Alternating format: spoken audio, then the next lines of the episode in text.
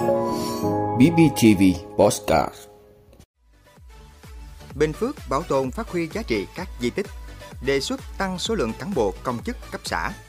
Còn gần 1,2 triệu hecta đất chưa sử dụng. Tăng cường kiểm tra, giám định chất lượng xăng dầu.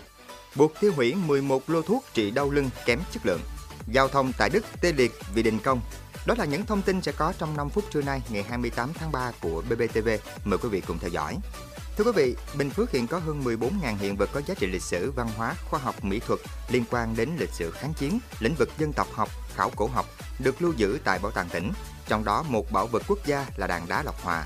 Những năm qua, hoạt động bảo tồn và quảng bá giá trị hiện vật được tổ chức tốt, thông qua đó giới thiệu về sự hình thành và phát triển của vùng đất con người Bình Phước đến với các đoàn khách tham quan, nhất là học sinh sinh viên, đoàn viên thanh niên trong và ngoài tỉnh.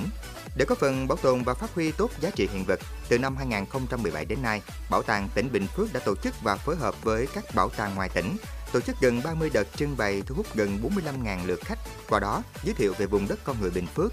Công tác nghiên cứu, bảo tồn, phát huy giá trị của các loại hình văn hóa nghệ thuật các dân tộc luôn được tỉnh quan tâm. Các lễ hội truyền thống của đồng bào dân tộc thiểu số trên địa bàn tỉnh đang từng bước được ngành văn hóa và cấp ủy chính quyền địa phương quan tâm tổ chức, phục dựng trong các dịp lễ Tết, Hoạt động nghiên cứu sưu tầm những câu chuyện dân gian, bài hát ru, hát sắc bùa, kèn lá, kèn ống, múa lân, cồng chiên là nghề truyền thống của đồng bào dân tộc thiểu số trên địa bàn tỉnh được quan tâm sưu tầm để đề xuất chính sách bảo tồn và phát triển.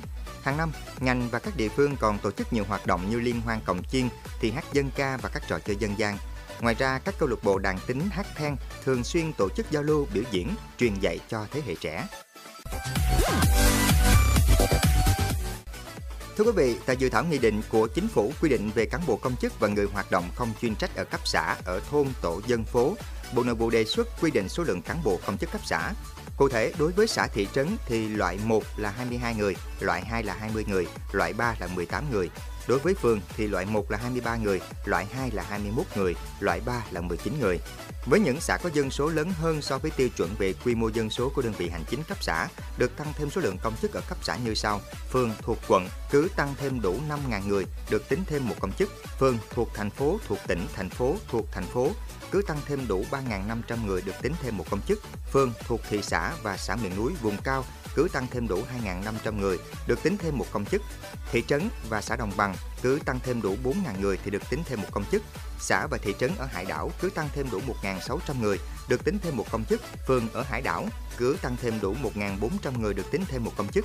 Quy mô dân số để xác định số lượng cán bộ công chức cấp xã thực hiện theo quy định của pháp luật về tiêu chuẩn và đơn vị hành chính và phân loại đơn vị hành chính. Thưa quý vị, Bộ Tài nguyên và Môi trường vừa công bố kết quả thống kê diện tích đất đai năm 2021 tính đến ngày 31 tháng 12 năm 2021, trong đó có gần 1,2 triệu hecta thuộc nhóm đất chưa sử dụng. Theo đó, tổng diện tích tự nhiên của cả nước là 33 triệu 134.480 hecta, trong đó đất nông nghiệp là 27 triệu 994.319 ha, đất phi nông nghiệp là 3 triệu 949.158 ha, gồm 759.545 ha đất ở, đất chưa sử dụng là 1 triệu 191.003 hecta. Bộ Tài nguyên và Môi trường đề nghị Ủy ban Nhân dân các tỉnh, thành phố trực thuộc Trung ương chỉ đạo việc công khai và cung cấp kết quả thống kê diện tích đất đai năm 2021 của địa phương cho các tổ chức cá nhân để sử dụng thống nhất theo quy định. Số liệu thống kê diện tích đất đai năm 2021 phải được thường xuyên kiểm tra, rà soát để cập nhật, chỉnh lý biến động vào kết quả thống kê đất đai năm 2022. Thưa quý vị, Tổng cục Quản lý thị trường Bộ Công Thương vừa có công văn số 548 về việc kiểm tra xử lý vi phạm chất lượng trong kinh doanh xăng dầu.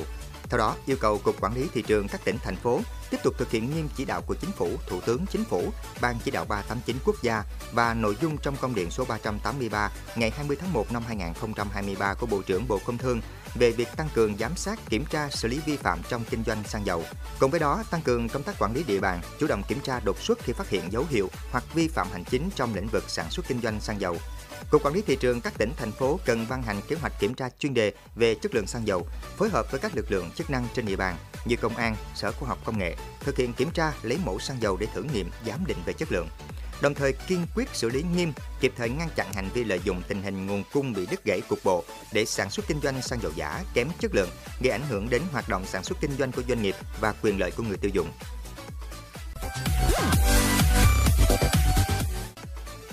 Thưa quý vị, Cục Quản lý Dược Bộ Y tế đã ra quyết định xử phạt vi phạm hành chính một công ty của Thái Lan. Đại diện chấp hành quyết định xử phạt là công ty trách nhiệm hữu hạn thương mại dược phẩm Úc Châu, quận Phú Nhuận, thành phố Hồ Chí Minh 80 triệu đồng và buộc tiêu hủy 11 lô thuốc Meomethon có số đăng ký lưu hành là VN1739713 do kém chất lượng. Số thuốc vi phạm thuộc 11 lô có số từ 49U001 đến 49U011 sản xuất từ ngày 12 tháng 1 năm 2021 đến ngày 5 tháng 2 năm 2021, hạn dùng từ ngày 12 tháng 1 năm 2024 đến ngày 5 tháng 2 năm 2024.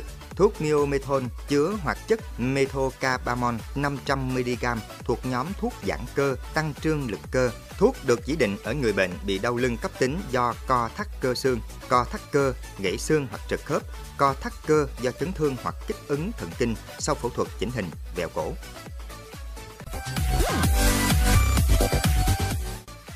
Thưa quý vị, tại Đức, hơn 350.000 nhân viên trong ngành đường sắt và giao thông đã tiến hành đình công. Đây là cuộc đình công có quy mô lớn nhất trong hơn 30 năm qua tại nền kinh tế đầu tàu châu Âu.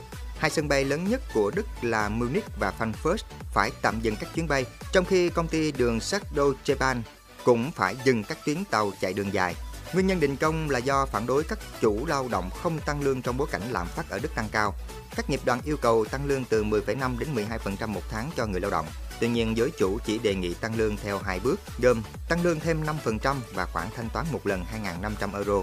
Đức cùng với các quốc gia EU khác đã gặp khó khăn kinh tế vào năm 2022 khi khối này bắt đầu giảm dần sự phụ thuộc vào nguồn cung cấp năng lượng của Nga. Mặc dù EU không cấm nhập khẩu khí đốt qua đường ống của Nga, nhưng dòng chảy khí đốt đã giảm đáng kể do các lệnh trừng phạt liên quan đến Ukraine và sự phá hoại của đường ống dẫn khí đốt dòng chảy phương Bắc.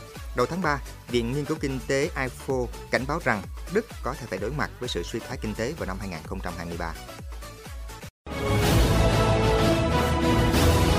Cảm ơn quý vị đã luôn ủng hộ các chương trình của Đài Phát thanh truyền hình và báo Bình Phước. Nếu có nhu cầu đăng thông tin quảng cáo ra vặt, quý khách hàng vui lòng liên hệ phòng dịch vụ quảng cáo phát hành số điện thoại 02713 887065. BBTV, vì bạn, mỗi ngày.